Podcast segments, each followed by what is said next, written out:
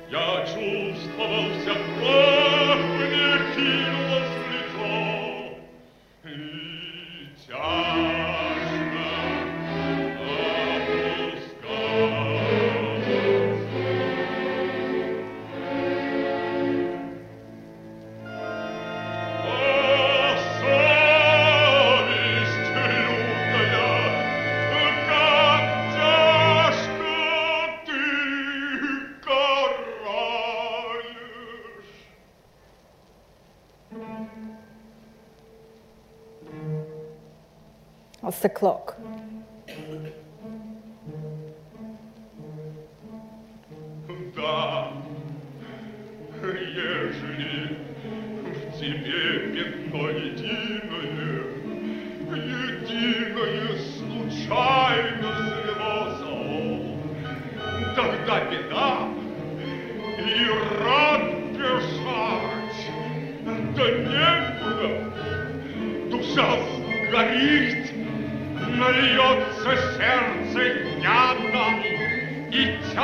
тяжко, тяжко станет, что молотом стучит в ушах упреком и проклятием, и душит что-то, душит, и голова кружится, и мальчики, да, мальчики кровавые, глаза.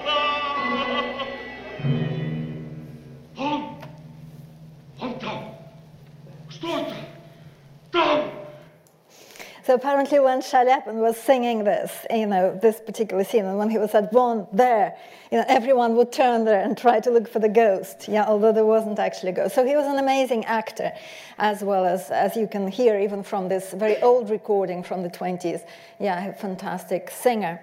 As for the production that Diaghilev actually staged, um, it was a very mangled version of Boris Godunov. He removed some scenes that he thought were too wordy for the French public because the opera was performed in Russian.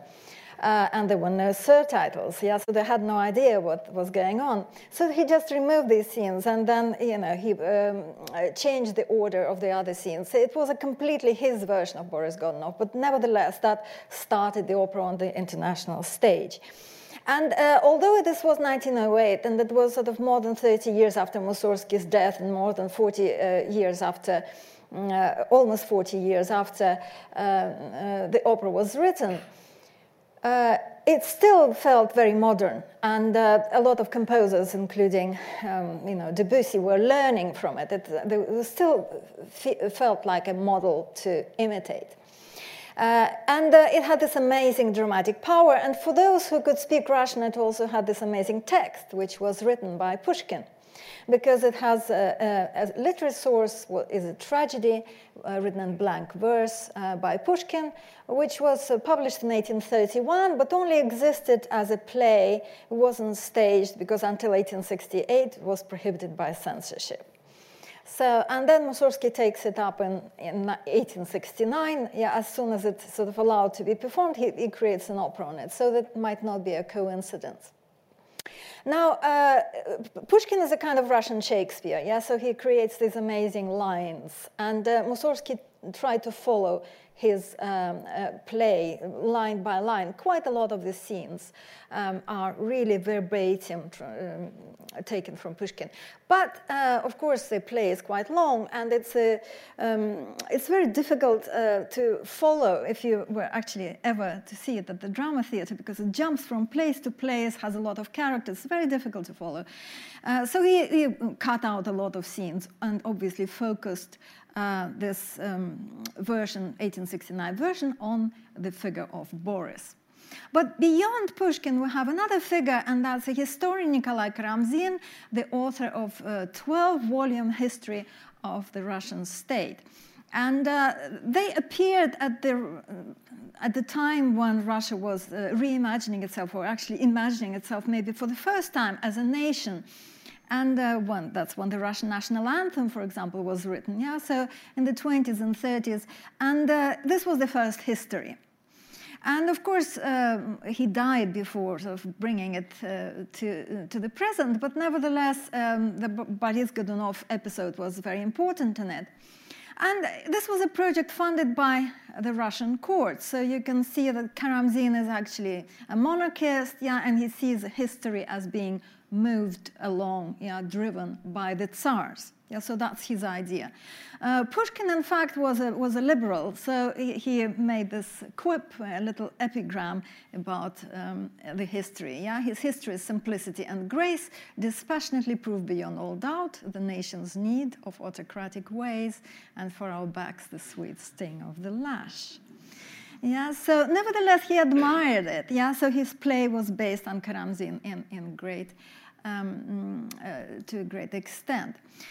But Pushkin's play is quite cynical rendition of Russian history, and this is uh, almost at the very beginning. It's almost the second thing that you have on, on the page.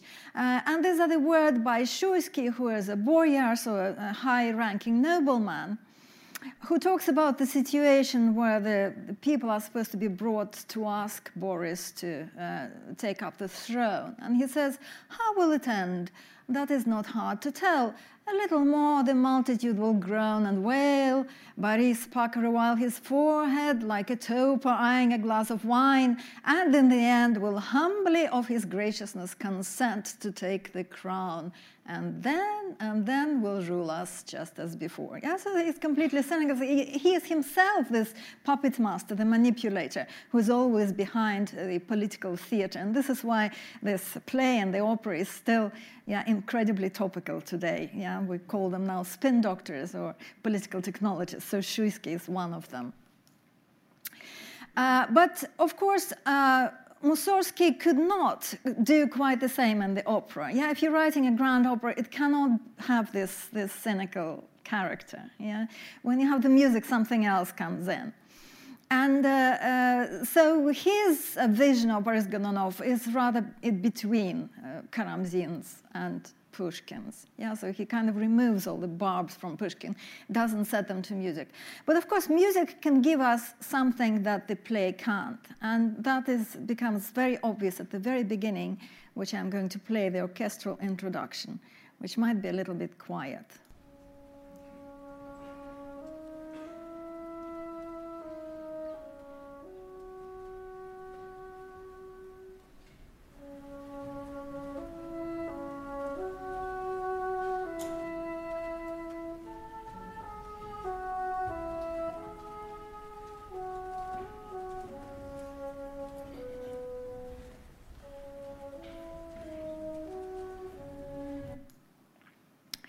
Now, uh, if you know something about Russian 19th century music, you would recognize that this, this theme tells you immediately you are in Russia. Yeah, and there is a very good word uh, to represent the feeling that this uh, theme elicits, toska. Yeah, this melancholy, this longing, uh, this Russian expanses. All of this is in this music. Yeah, I can give you an illustration of that. Yeah, have it with the music now. You'll see what I mean.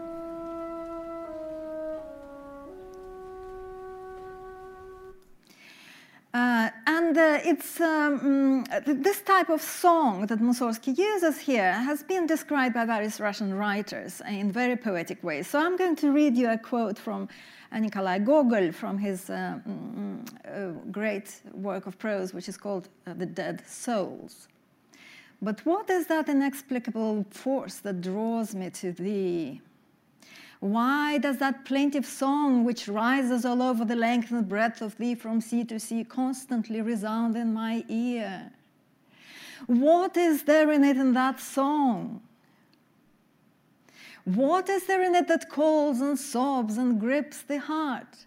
What are those strains that poignantly caress and torment me, that stream straight into my soul, that entwine themselves around my heart? Russia, what does that want at me? what does that want at me? Yeah, so there are a lot of questions that he's asking of Russia, of his country. And uh, identifying Russia with that song, yeah, that song with a very long line, very drawn out. Yeah, it's called pratyazhne. So you kind of stretched out verse with a lot of, sort of melismatic motion of the melody, and then a lot of lot of verses. Um, you know, maybe up to 50 or 60. You never find out what happens in the end, what the song is about, because you usually get only two or three. Yeah, so this is a great pratyazhne, a song which is as, as great and as drawn out as the Russian expanses and uh, signifies this Russian melancholy. So uh, uh, Russian composers and writers sort of picked one genre of Russian folk song. It's not like all Russian music is sad, yeah, but they precisely landed on that genre and took it as a symbol of Russianness. And this is how Mussorgsky starts its opera. Yeah, so I can give you a, a folk um, prototype for this.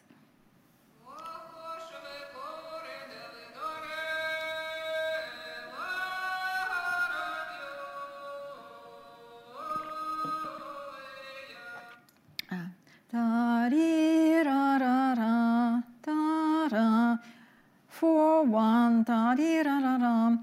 Now I'll sing you the, the Mussorgsky tune.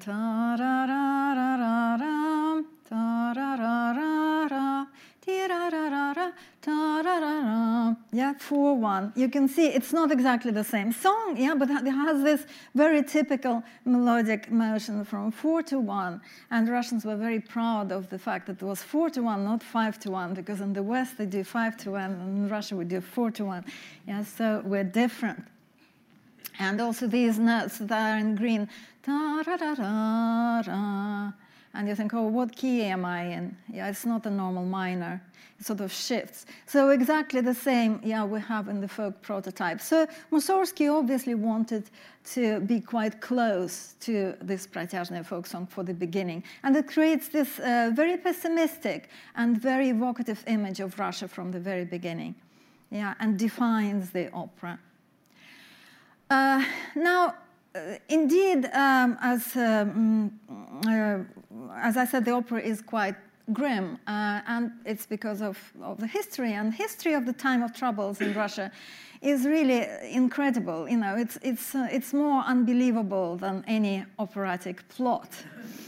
Um, so uh, why this time of troubles happens? Because basically Ivan the Terrible, uh, the last Rurik uh, Tsar of the Rurik dynasty, destroyed uh, his heir, as you can see in this wonderful painting. Um, so by striking him with this, this big stick. Um, and he also, um, you know, I think um, was was to blame. He beat up the wife of Tsarevich Ivan, and uh, so she miscarried. And so, so basically, he was to blame, uh, yeah, for the fact that he was left with no heirs. And there's a 15-year period until the first Romanov Tsar is installed, and that's what we uh, what we heard in the previous lecture. Yeah, so we're kind of going back in time from the Romanovs in 15 years earlier. Uh, and uh, Boris Godunov became the regent to the, the only remaining heir who wasn't, couldn't quite rule because he had sort of some kind of mental uh, problems. Uh, so he, um, he uh, becomes regent before he becomes Tsar, yeah, after the death of Fyodor. But he is also blamed uh, for destroying another potential heir, Tsarevich Dmitry, who was a, um, a young boy, and you can see a picture of him, so his throat being cut on the orders of Boris, supposedly. Uh, and uh, actually, strictly speaking, Dmitry could not uh, have inherited the throne legally, yeah, because he was from the seventh marriage of Ivan the Terrible, and the church only recognized four. Yeah, but nevertheless, you know, if, if this is true, yeah, Boris probably said, well, it's better be, to be safe than sorry. So um, maybe that's what's happened. And uh, after that, uh, you have this Boris Godunov as an elected Tsar, yeah, but there is a rumor in the, uh, around the crowds that Dmitry might have survived. So in the end, you had um, as, possibly as many as four pretenders to the throne who all called themselves Dmitry, and one of them ruled for about, ruled for about a year, and that's the one we have in the opera. So uh, here's the synopsis. Uh, so first you have sort of uh, five years before the main action starts in 1598. The prologue, um, so that uh, the Boris is asked by the people to take the throne. Uh, then he is crowned, but he has dark premonitions because he, his conscience um, doesn't let him enjoy the occasion. Um, then uh, we were in a monastery where the monk Pimen is writing the story of the murder. And the younger monk called Grigori hears it and decides that he is the same age as Dmitri was supposed to be, and maybe he'll become the pretender. Uh, then in the next scene, we see him crossing the border into Poland, Lithuania, yeah, where he will get the, the funding for his project. And uh, um, then you see Boris uh, at, at, home with his family, and Shuisky delivers the news of the pretender. Boris is terrified. That's um, what happens. And then uh, Boris is challenged by the Holy Fool. And in the final scene, he dies. So it's a gradual unraveling of Boris uh, because of this stain on his conscience. And it really uh, is a play that ends, uh, sorry, an opera, yeah, which ends with the death of Boris. In Pushkin, it doesn't end there, it continues it actually ends with the, with the murder of Boris's children. Yeah, so it's a, a, more epic thing. Yeah, and this is a more tragedy centered on, on Boris. Now, you might tell me that's not how you remember the opera, and that's indeed uh, true because this is the 1869, the first version. Yeah, and then he added some more scenes, and I'll, I'll mm, tell you about that a little bit later. So, of course, the scene that uh, anyone would remember, you know, having seen Boris Godunov one, uh, once, is the scene of Boris's death. And actually, in Pushkin, uh, Boris's death is off stage. Yeah, so he doesn't make it into this melodramatic event. But, but this is what, uh, what Mussorgsky does.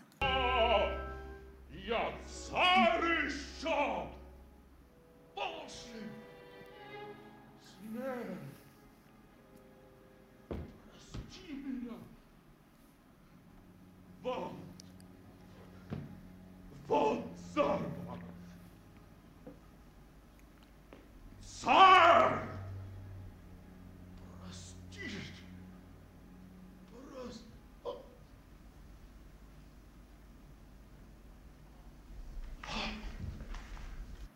So one of the most spectacular operatic deaths. Uh, but that, that, what's interesting about this, you could hear both Shalyapin and Christoff and basically every Boris Godunov, they almost speak yeah, they don't actually sing at that point. Well, Mussorgsky actually gives them the notes, so they're basically supposed to sing those notes. And it's a pity, but that they don't, because the idea of Mussorgsky was to write music that was dependent on the intonation and rhythms of speech. That was actually his great innovation. And uh, uh, he actually uh, approached this quite scientifically. Um, in the previous project, which was unfinished, it was an opera um, based on Gogol's comedy, The Marriage, he was trying to literally to set every single line of the text. And it was very funny because it's a comedy, because you know you could do various uh, sort of strange um, intonations, yeah, that we use in speech, slightly exaggerated. The only thing that happens is that then the music becomes very strange, especially for the 19th century. It has very strange intervals because we don't speak in, in, melodies. Yeah? So if you want to notate the speech, the music has to conform to it. And then you have all, all, also very strange harmonies. So uh, Mussorgsky's friends were very amused by this project, but at the same time, they, they suggested to him that it's not quite music. Yeah? So he, he did not uh, continue with that because it, it was a hugely long thing, you know, when you set something like that line by line uh, singing actually takes much longer than speaking. Yeah, so you couldn't continue with that. But in Boris Godunov, he sort of goes back a little bit on that. It's not as radical, but nevertheless, there's a lot of these lines. Um, that sound like speech. And uh, so people who are sober will sound different from people who are drunk. Women will sound different from men. Yeah, Boris, when he's excited, will sound very different from Shuisky, who is very smooth, you know, and never raises his voice. So uh, the, uh, it, it's a very new idea, very radically uh, presented by Mussorgsky.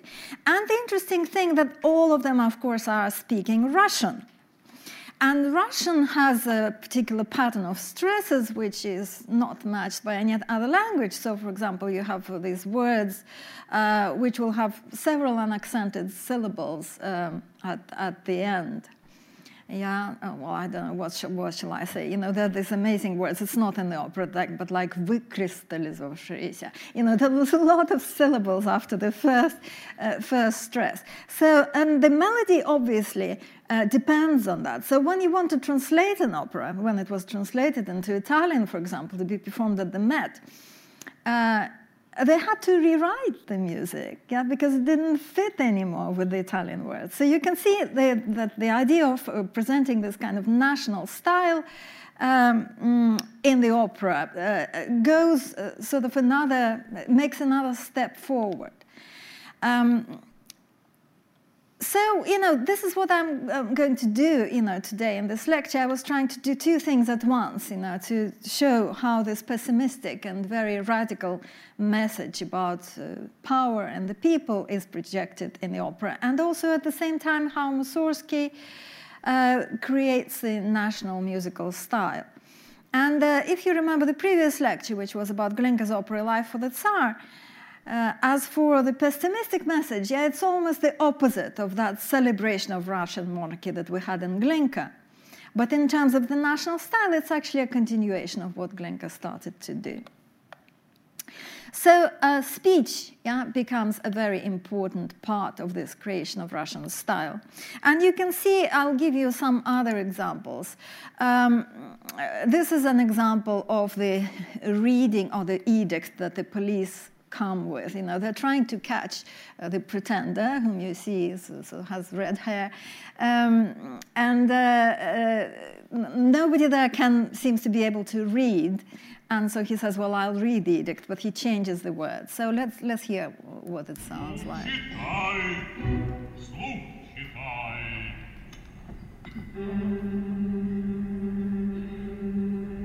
Choose.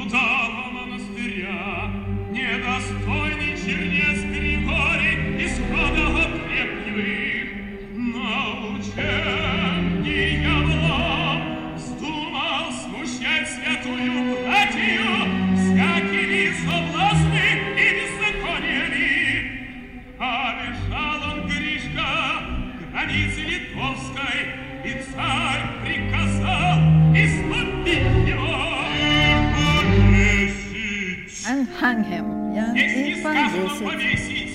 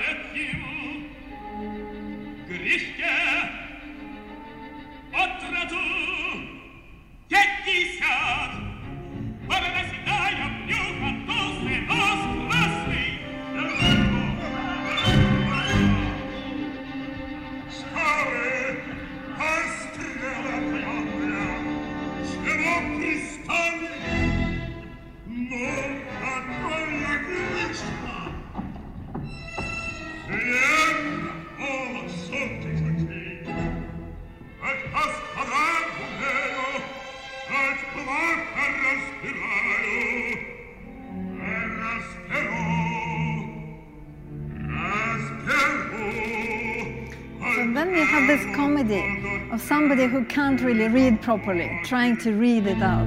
Yeah, so this is, becomes a musical joke as well.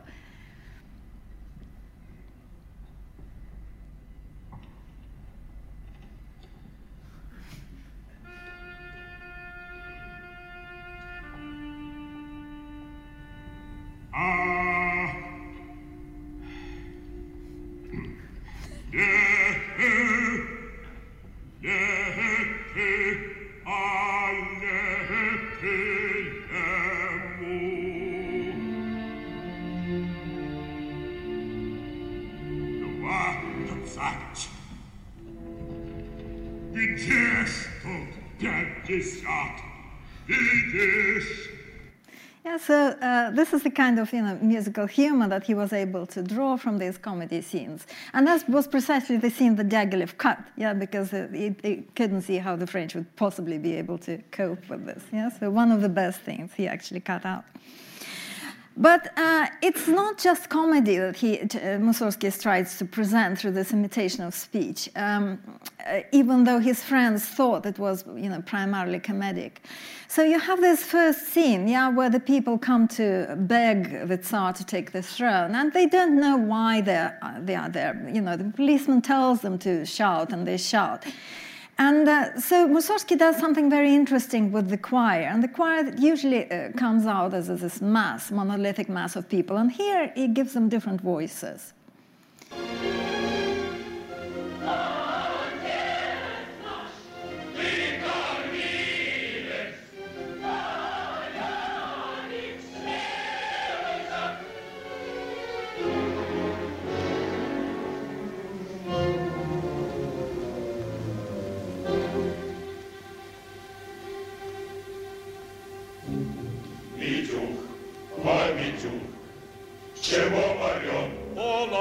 Почем я знаю?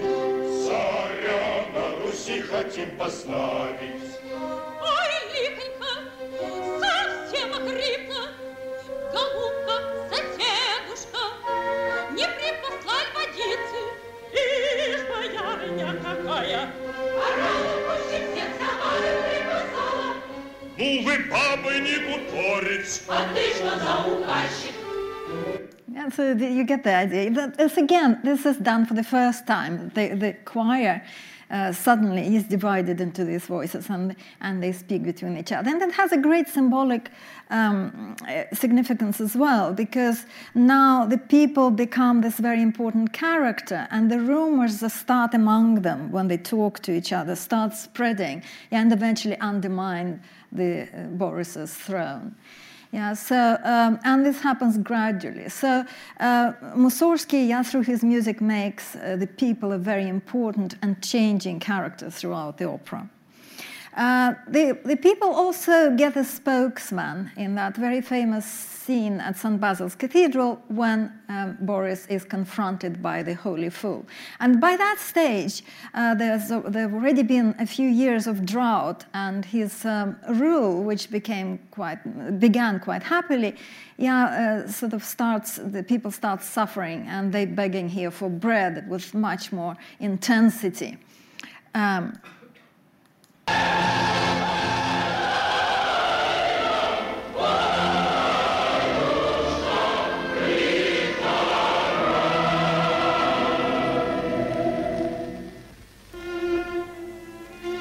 So the spokesman is the Holy Fool.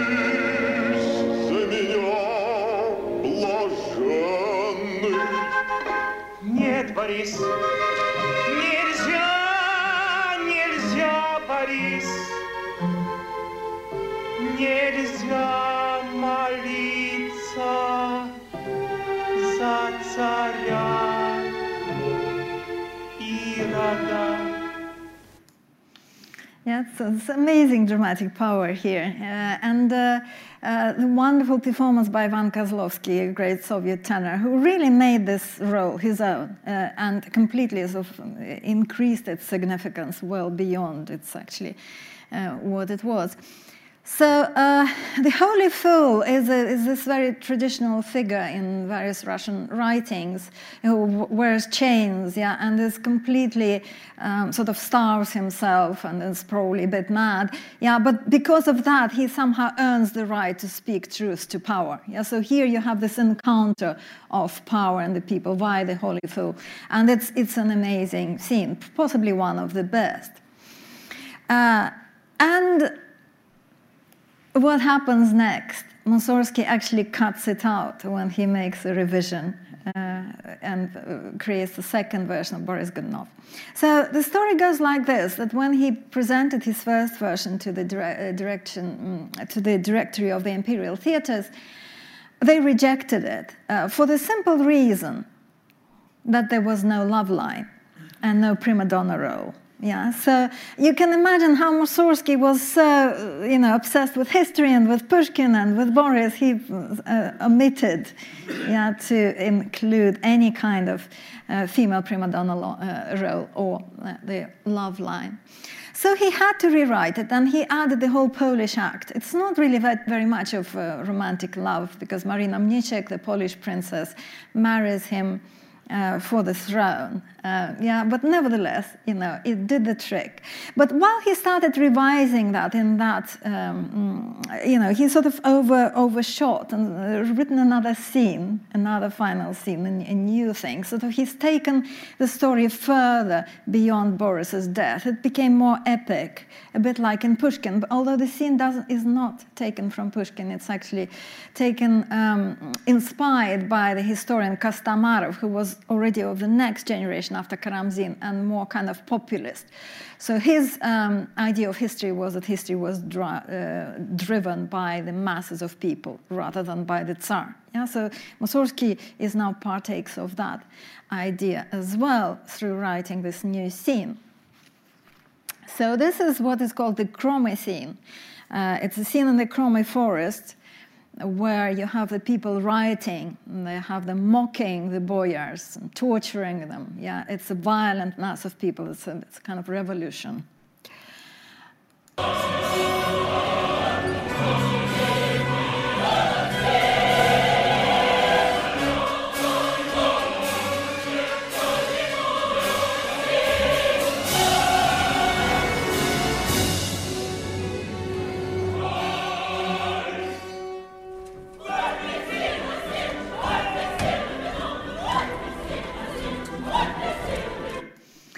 Yeah, uh, from another, from the film version now, uh, we encounter the same runaway monks, these Varlam and Misail that we saw in the end scene uh, together with the pretender. Now they are inciting the masses.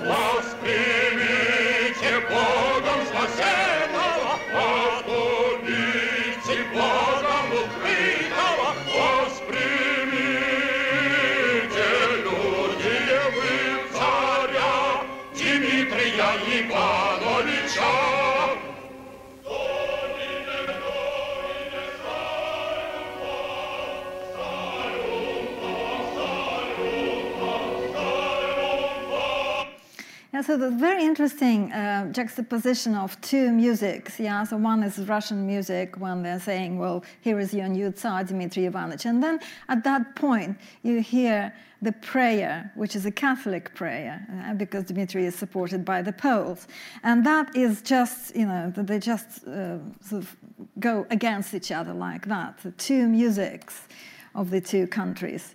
Yeah, and then the people turn against uh, the Poles. Yeah, and uh, so are violent toward, towards these these priests that come in. Yeah, so it's it's a complete chaos, and the result of that is again the cry of the Holy Fool.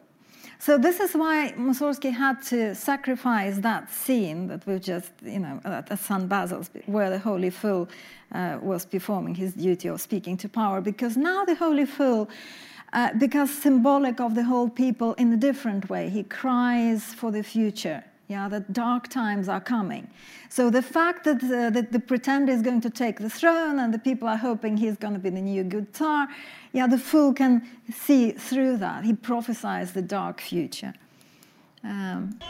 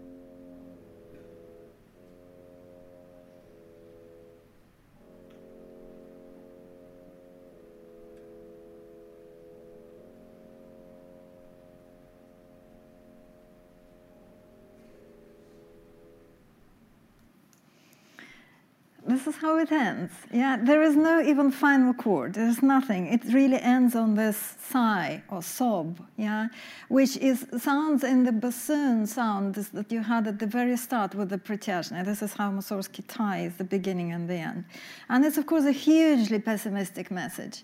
Yeah, which Russians are prepared to identify with still. Yeah, so um, about Russian history. Uh, and uh, mm, as uh, for the, the, nationalism of the music, we already talked about the Russian speech and uh, the, uh, about the Russian folk song, and there is a third ingredient to the Russian national style that Mussorgsky introduces here, and that's Russian Orthodox music. Uh, and sometimes you just hear the progressions that are sung by the Russian Orthodox Church. And uh, unless you know this, uh, this kind of idiom very well, you will not recognize them as particularly Russian because they're very westernized. Yeah, but every single time that you, uh, you can have a prayer or a mention of the patriarch or even the mention of the legitimacy of the Tsar, uh, who is you know, put there by God, uh, you have these, uh, these Russian Orthodox harmonic progressions. Uh, so, for example, here.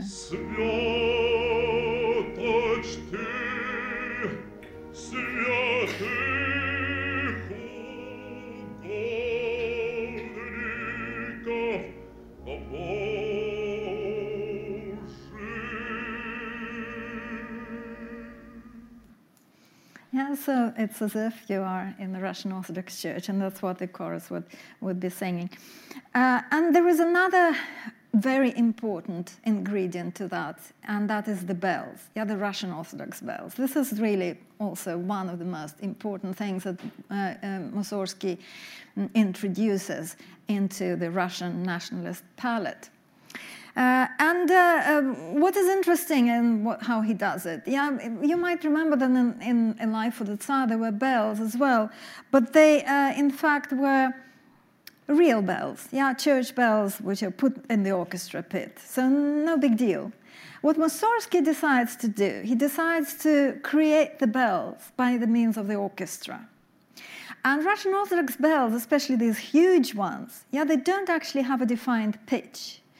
Yeah, they have a very complex uh, structure, so that you, it's impossible to tell what the note actually is. Yeah, very complex timbre. So he really worked on this and created this orchestral version of the bells, uh, which uh, um, he uses basically two dissonant chords and he alternates between them. And because they're two dissonant chords which are not resolving, yeah, you, you don't have tonality at that point. It's, it's a atonal music. Yeah, and it, it still sounds very nice. Yeah, but it's it's actually a moment of suspending tonality, and a lot of people got very excited by that. Uh, now, Rimsky-Korsakov, his friend, uh, helped him to orchestrate that because you also had to find the orchestral sound that would sound like a bell without being, yeah, including any bells. So this is what you have in the coronation scene.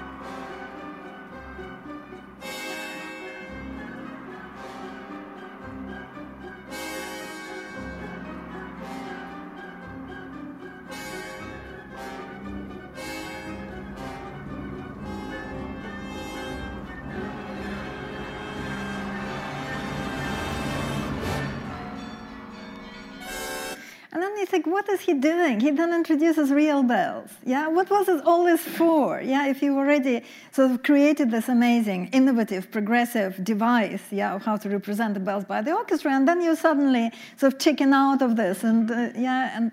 Um, and have real bells as well. And I think it's to, to, create this spatial effect because when you have this very deep sound of the orchestral bell, it's as if you are standing next to the bell. Yeah, it's uh, the, this great sort of uh, Ivan uh, bell tower in the Kremlin. And uh, but in on great events like that, great celebrations like the coronation scene, all the bells of all the churches would have been ringing. Yeah, so you have this this great spatial effect of bells coming from everywhere. So I think that's that's why. Uh, but this idea that bells are somehow significant in this opera sort of continues because uh, the scene I already showed you, but I'll remind you, um, the scene with the chiming clock. Yeah, the chiming also has this bell and has the same interval of the tritone. Yeah, the devil's interval, as we call it, um, which uh, starts eating at at Boris's mind.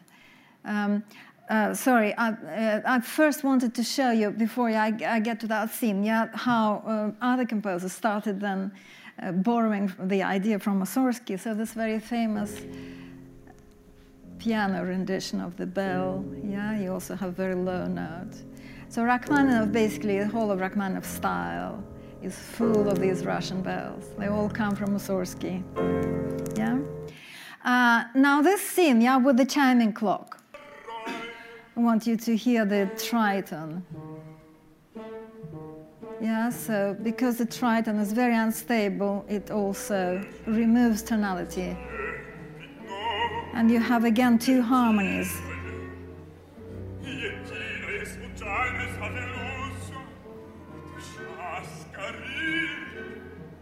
Yeah, so stability of tonality goes and stability of Boris's mind goes as well. Yeah, so that also influenced composers, that particular sort of tritonal combination. Lots of them. Uh, Scriabin, for example.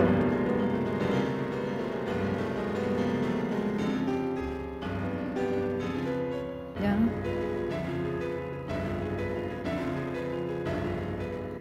Uh, Prokofiev.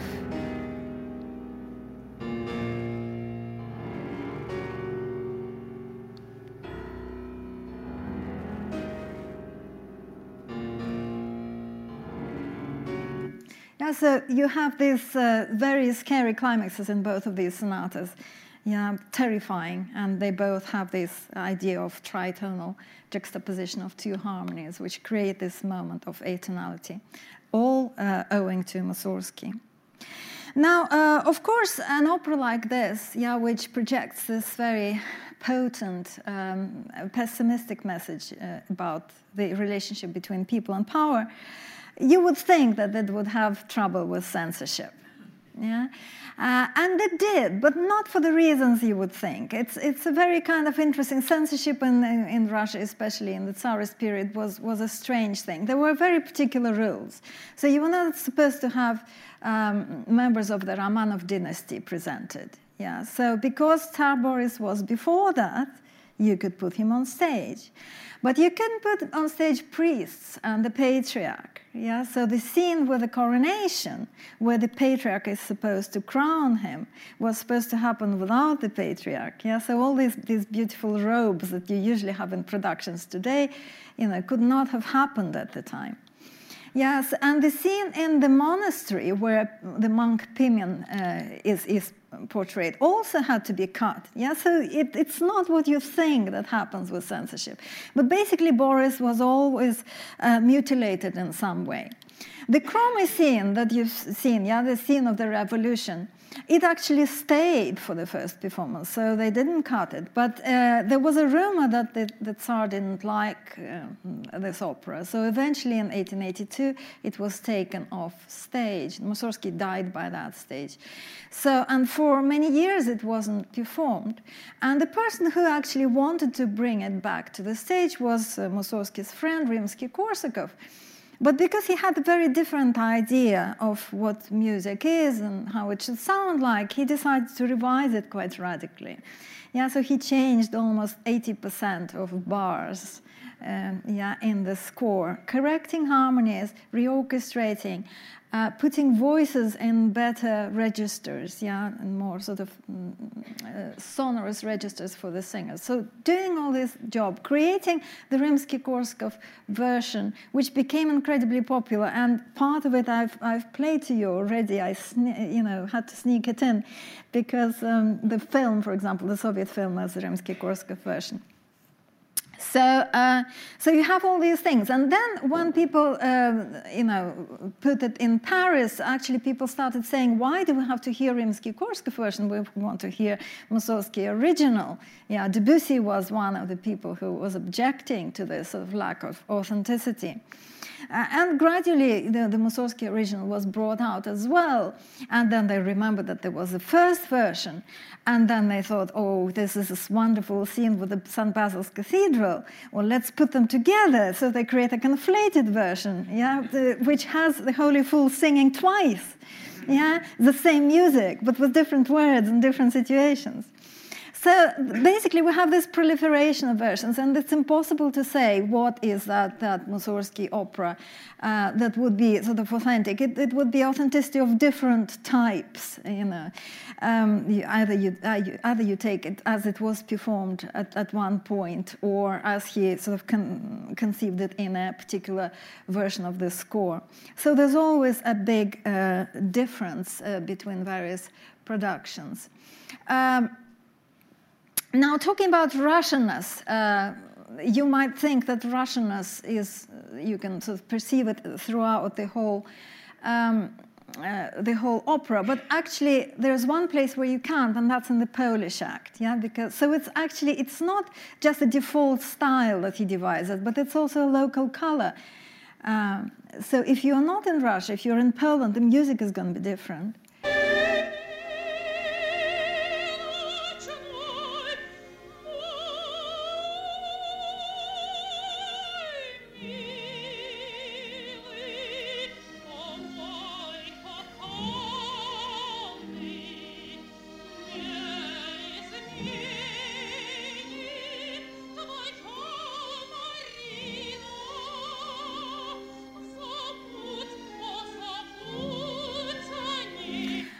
You find out that Mussorgsky actually could write a perfectly good Western melody, very beautiful. Yeah, he could. He just didn't want to, you know, because he wanted to be different from the West.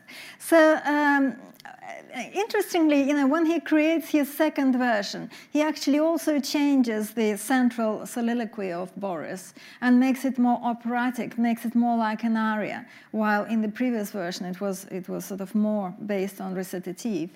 Uh, and you might recognize this melody.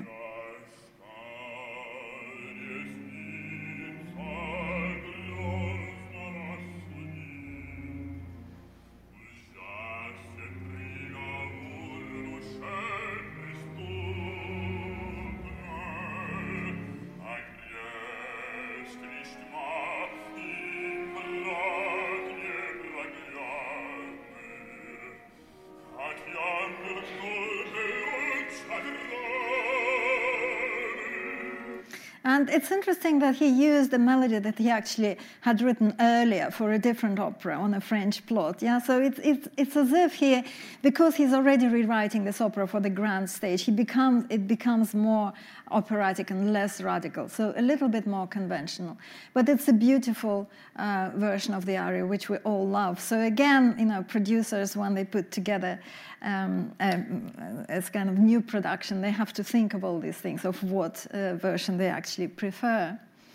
So now, if you're going to see Boris on stage, you might be faced with uh, all kinds of combinations of scenes. Uh, and uh, you might hear the 1869 version as it was done at the Royal Opera House recently. And that uh, responds very well. It's very dark, it's very ascetic, and responds very well to modern dress. You know, it's a very dark thing. And you might hear Rimsky-Korsakov uh, version when you go to Russia because it's still performed at the Bolshoi, and that's a more luxurious one. Uh, and that goes very, very well with all the, the, sort of the traditional historical costumes, with all the glitter and the gems. And uh, you might also, uh, you know, hear maybe the Shostakovich orchestration of Boris Godunov, which uh, is different from Rimsky-Korsakov. It's darker, but it's also more fuller than Mussorgsky's own orchestration. Uh, so, um, what, ama what, amazes me is that uh, although there, there is no one Boris, and every time the opera will be different, there is something so powerful that it always works no matter how you produce it. And this is the great mystery of this wonderful opera. Yeah, something, no matter what you do with it, you can take the scenes out, you can cut them, you can reshuffle them as Diaghilev did. And the power of the message and the power of the music still remain. Thank you very much.